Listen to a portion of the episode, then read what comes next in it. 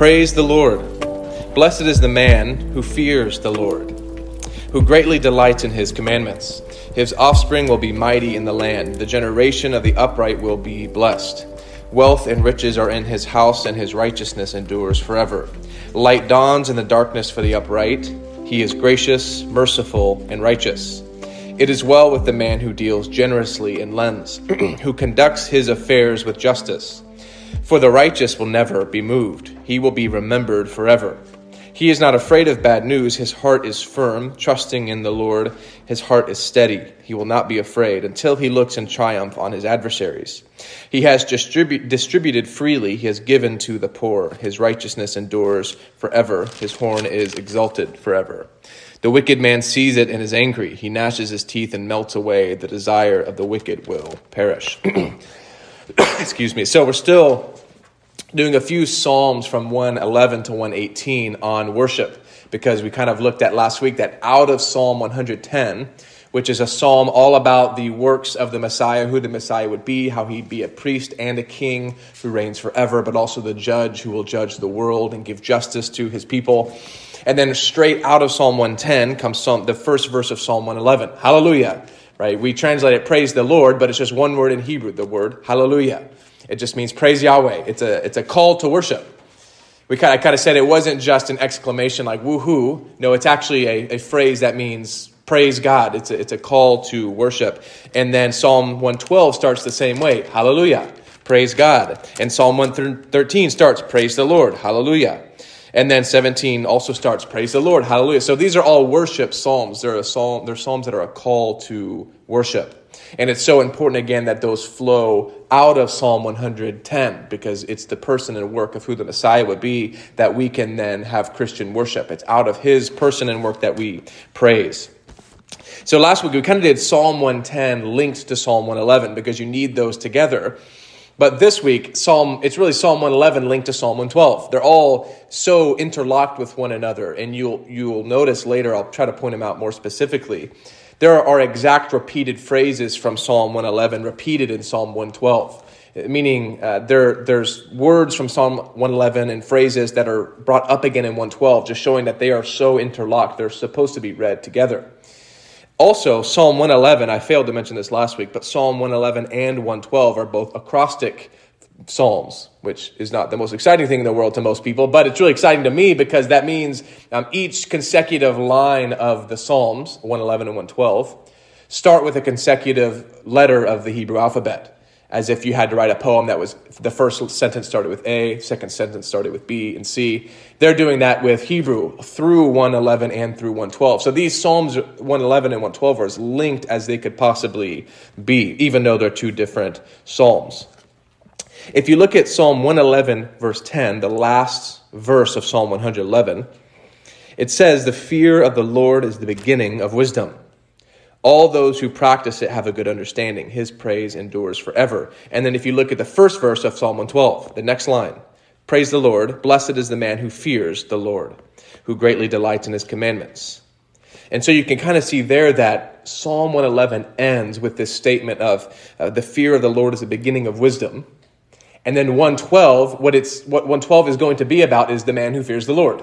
So 112, Psalm 112 is just looking at the last verse of 111 and kind of blowing it up a bit, zooming in on it, expounding it, and expanding it, saying that line of, Blessed is the man who fears the Lord. Psalm 112 is going to tell you the man who fears the Lord, what he looks like. He's going to expand on that quite a bit. So Psalm 110 goes from the person and work of Christ, who the Messiah would be, into the worship of the Lord in Psalm 111 right? That was last week about how worthy of praise he is because the wondrous deeds he's shown to mankind, how he is worthy of worship. And then 112 zooms in and focuses on the moral character and personal righteousness of the worshiper. Right? That's 112. But what's so fascinating to me is that because these are so interlocked, Psalm 112, what we're looking at today, is still about worship even though it's about the moral character and personal faithfulness and obedience of the person who worships the Lord, it's still about worship, right? It's not just a left turn into something totally different. Like as Psalm 111 is about worship, Psalm 112 is about obedience. No, they're deeply connected. Psalm 112 is still a psalm of worship. You know that because it starts with, Praise the Lord. This is a psalm of worship. It's a call to worship, and then the psalmist will write about the personal moral qualities and character of this righteous person who fears the Lord. How can, how can a psalm about obedience also be about worship? Well, of course, those are deeply connected ideas, right?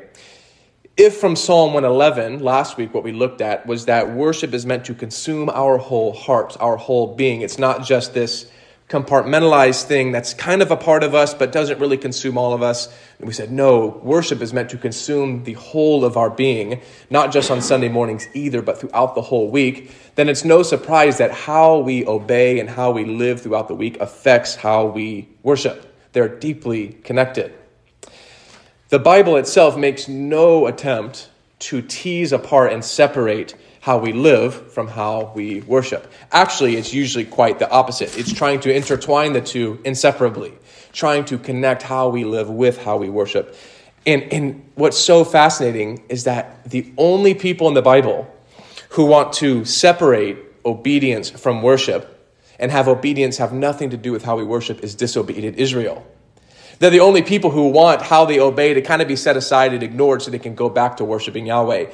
But that's pretty much what the prophets are written to that Israel wants to go and worship Baal and then turn around and worship God as if nothing ever happened. And God says, No, that's not going to happen. And then Isaiah goes to Israel and says, You think you can just go on worshiping Baal, offering sacrifices to Baal, and turn around and worship Yahweh? It doesn't work like that. God knows what you do throughout the week and Sunday morning, or for them on Sabbath, Saturday morning. He knows how you live, and that affects how you worship. In Isaiah 58, this is the situation Isaiah is speaking to, 58 verse 2. He says, The Lord says through Isaiah to Israel, who's worshiping Baal, For day after day they seek me out. They seem eager to know my ways, as if they were a nation that does what is right and has not forsaken the commands of God.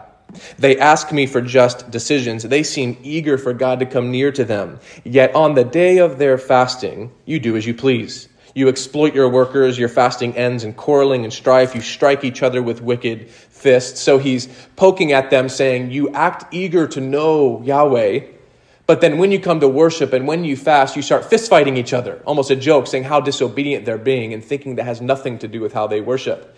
He says, You mistreat your workers, you abuse and oppress others, and then think you can turn around and just worship Yahweh.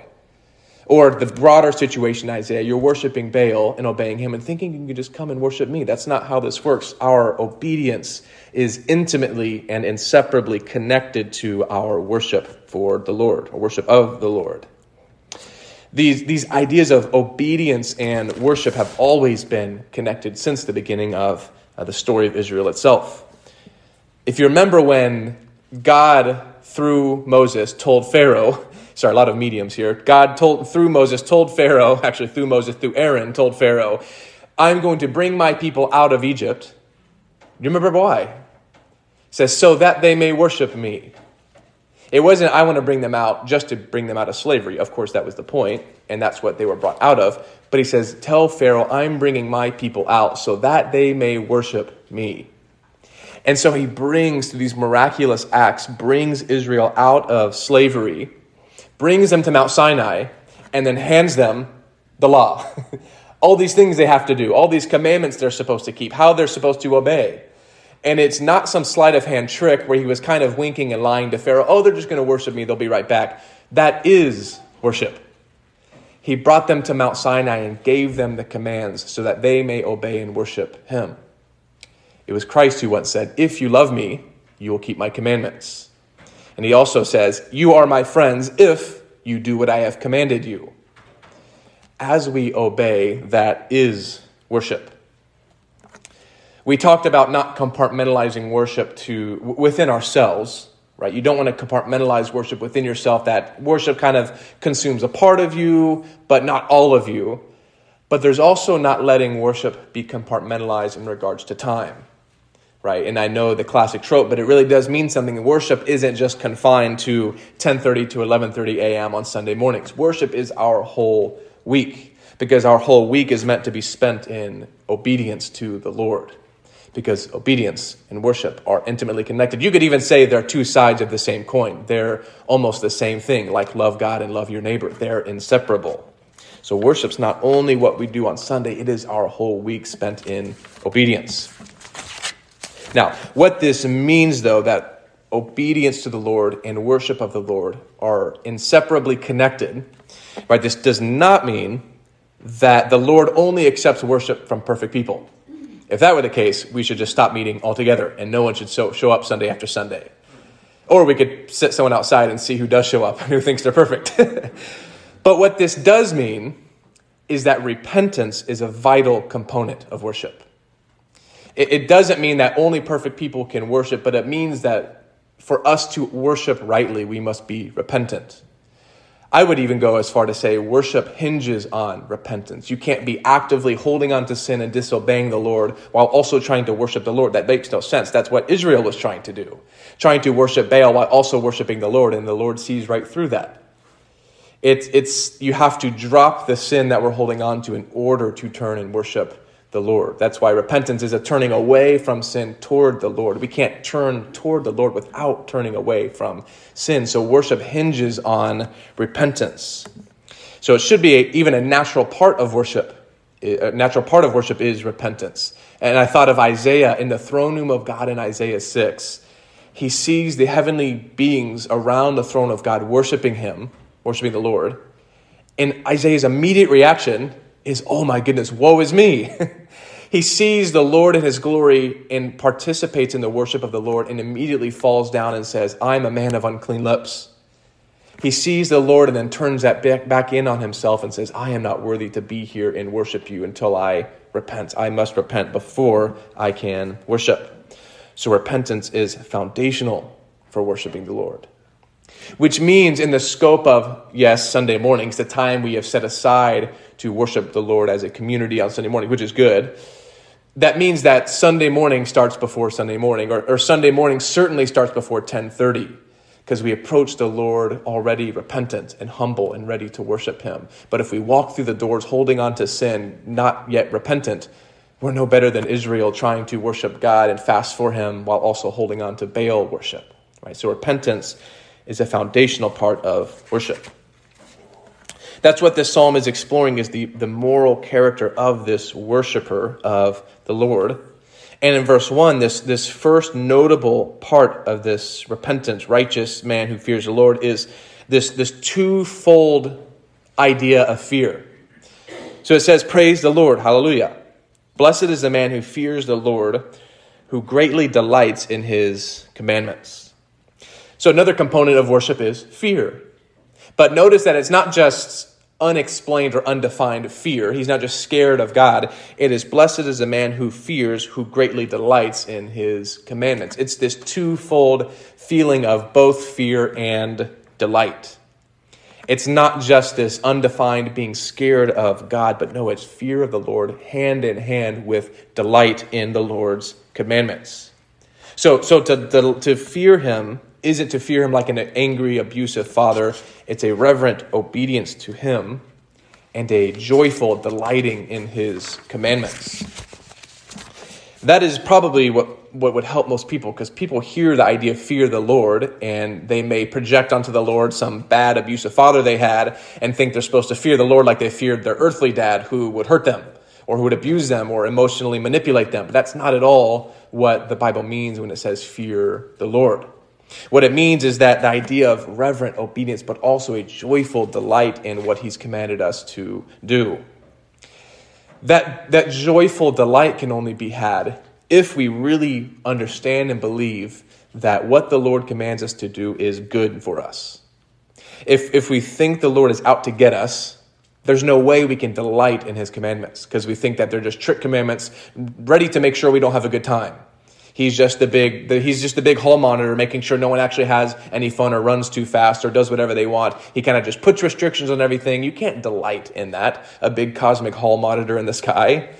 He's not like a, a state patrol on the side of the highway just waiting for you to break the speed limit and then he gets involved in your life. You can't delight in a, a state trooper waiting to give you a speeding ticket. There's no delight in that.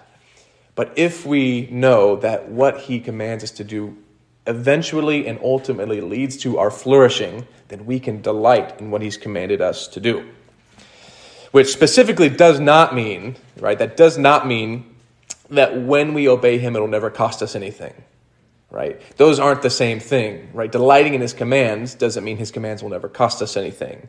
He is the God who has called us to take up our cross and follow him.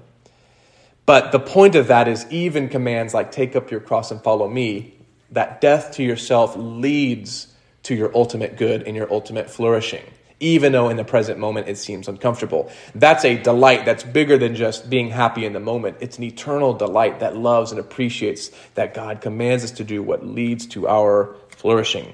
So we can know and delight in his commands like this righteous man from Psalm 112, knowing that what he commands us to do leads to our ultimate good. This, this worshiper in Psalm 112 who fears the Lord in worship, I would say he is godly. Now, that's kind of a drawer word now because what does it even mean? By godly, I don't uh, mean simply that the worshiper just does good things, right? Of course, I'm sure he does, and we'll see that throughout the psalm. He's generous, he gives to the poor, but by godly, I mean he, he, you can tell this person in Psalm 112, this righteous man who fears the Lord, begins to share in the very character of God himself. He begins to take character traits from the Lord as his own. Now, this is where it gets kind of fun, and I don't want to lose you here just because I nerd out about the connections of Psalm 111 to 112. So it might help to look at 111 and 112, and I'll point out to you verses to look at because I want to show you where this is actually coming from.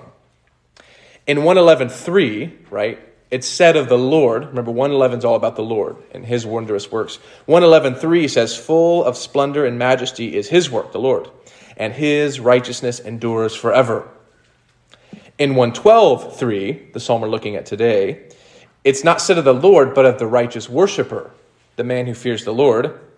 Wealth and riches are in his house, and his righteousness endures forever. The exact same phrase.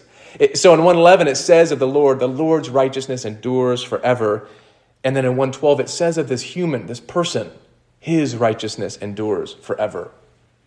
Who would say of a mere person that their righteousness endures forever?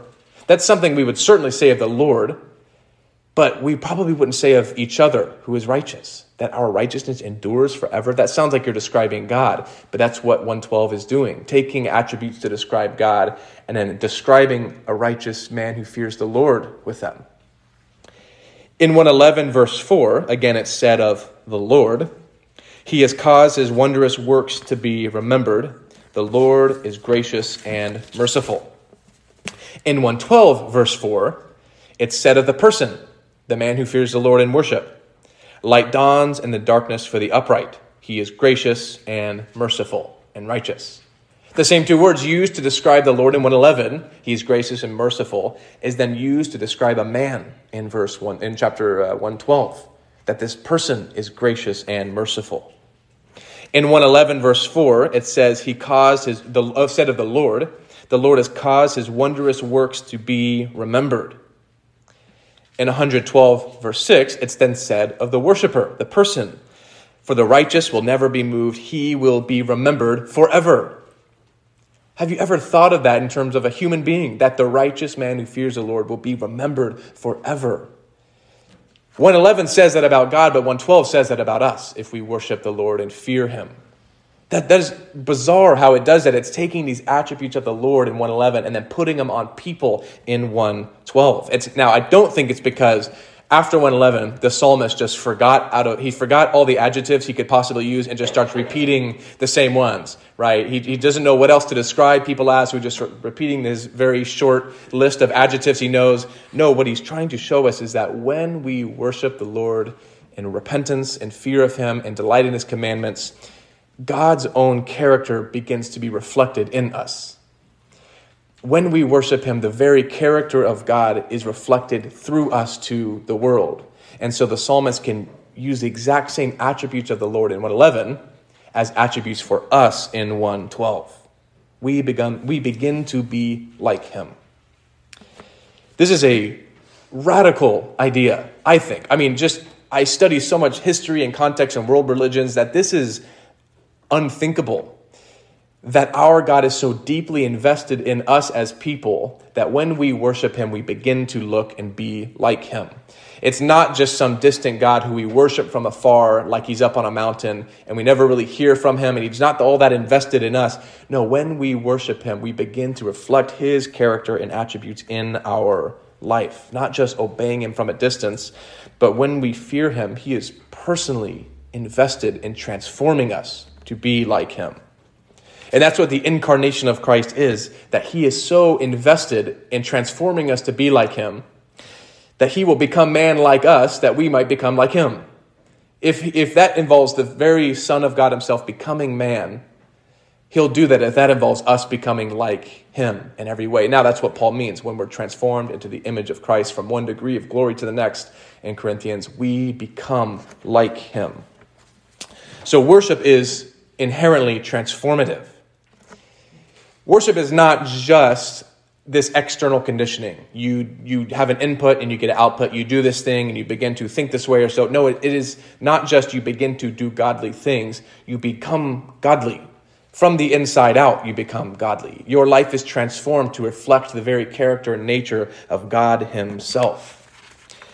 So, not only from the first part, not only does how we live affect how we worship, the opposite is true as well how we worship will change how we live.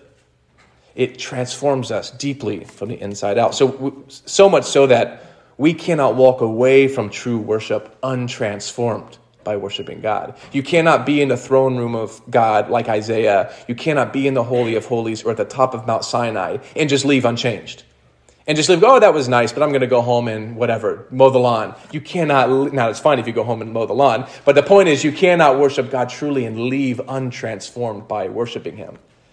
If you leave, now that might take a long time. It's not that every Sunday has to be this mountaintop experience and you leave here just on fire for the Lord. We are still humans after all. So you are free to come here sad and down. But the, the, the, point is, over time, as we have a life that worships the Lord, both inside the church on Sunday and outside throughout the week, our lives over time will be transformed into His very character. What this means then, if, if we are transformed into His character as we worship, like this worshiper in 112, that means worship is very dangerous. It is dangerous for someone who does not want to change. You can put your guard up and refuse to be vulnerable and open in worship and then never transform, but that's not real worship. That's not real intimacy and relationship with the Lord. That's more of like a pagan God. You go to his temple, you kind of keep yourself distant, you ask him for things, do a few rituals, and it doesn't actually transform and change you. You just want things from Zeus or Athena or whatever. But that's not how it works with our Lord. When we worship him, we are transformed, and therefore it is dangerous to worship him if we hold on to our old self and refuse to be transformed or don't want to be transformed. When we worship him, we're transformed to his character. We will be righteous as he is righteous. We will be gracious and merciful as he is gracious and merciful. We will be holy as he is holy, as he says over and over and over throughout the Old Testament and the New. We will become like him this is this is easy to preach because it's not my idea. This is just this is just preaching different parts of the Bible kind of in one. That it's this idea of we become what we worship. Now, for a broader context, that's actually Jeremiah 10 and then picked up again in Psalm 115, right around the corner. So, so just a few Psalms later, this idea is picked up again and kind of expounded again in this little worship series. So, right around the corner of your Bible in Psalm 115, verse 4, God, talking about idolatry, says their idols are silver and gold, the work of human hands. Their idols have mouths, but do not speak. They have eyes, but do not see. They have ears, but do not hear. They have noses, but do not smell. They have hands, but do not feel. Uh, they have feet, but do not walk. And they do not make sound in their throat. Verse 115, verse 8 Those who make them, idols, become like them and so do all who trust in them. We become like what we worship. If you trust in idolatry, if you trust in idols, you make them the center of your heart and worship them, you will become like them. For example, these idols in 115, a, a very tangible idol to an Israelite, you know, a, a statue of a pagan god. He's mocking those statues of pagan gods, saying they have ears. Why did you carve ears into wood if they can't hear? It's just, it doesn't make any sense. You carved nose and a mouth and eyes into them, but they can't see or hear or speak. It's, it's ridiculous that you would do such a thing. It's pointless to idolize this thing carved out of wood or stone. But then those who worship this dumb idol, dumb meaning can't think or talk or speak, you become like that idol. Not that you'll actually lose the ability to speak or hear, but you're, or to see, but when you worship an idol who sees nothing, you start to see nothing. Your eyes aren't enlightened to the mercies of God in the world. When you worship a God who cannot speak, you begin to not be able to speak either. Your words will be unhelpful, discouraging to others. You won't lift anyone up. You'll just put people down. Your words become just no better than an idol carved out of wood. Consider a low hanging fruit example of someone who worships money. Money is notoriously unstable and untrustworthy and unpredictable. If you've lived longer than I have, you know what $5 used to buy you versus what $5 will buy you now. At one point in the past five years, $5 could buy you not even a whole gallon of gas, apparently. But now $5 will buy you two gallons of gas, right? Money is so unstable. Money, I mean, if you just look at the stocks, I don't know much about stocks, but I just see the green arrows pointing up and the red arrows pointing down, and they seem to change every day. Money is so unstable. It's day to day, its value. So, although a $5 bill says five, what five even means changes from day to day. A million dollars in one stock one day may be worth a million dollars, but the next day it may be worth way less.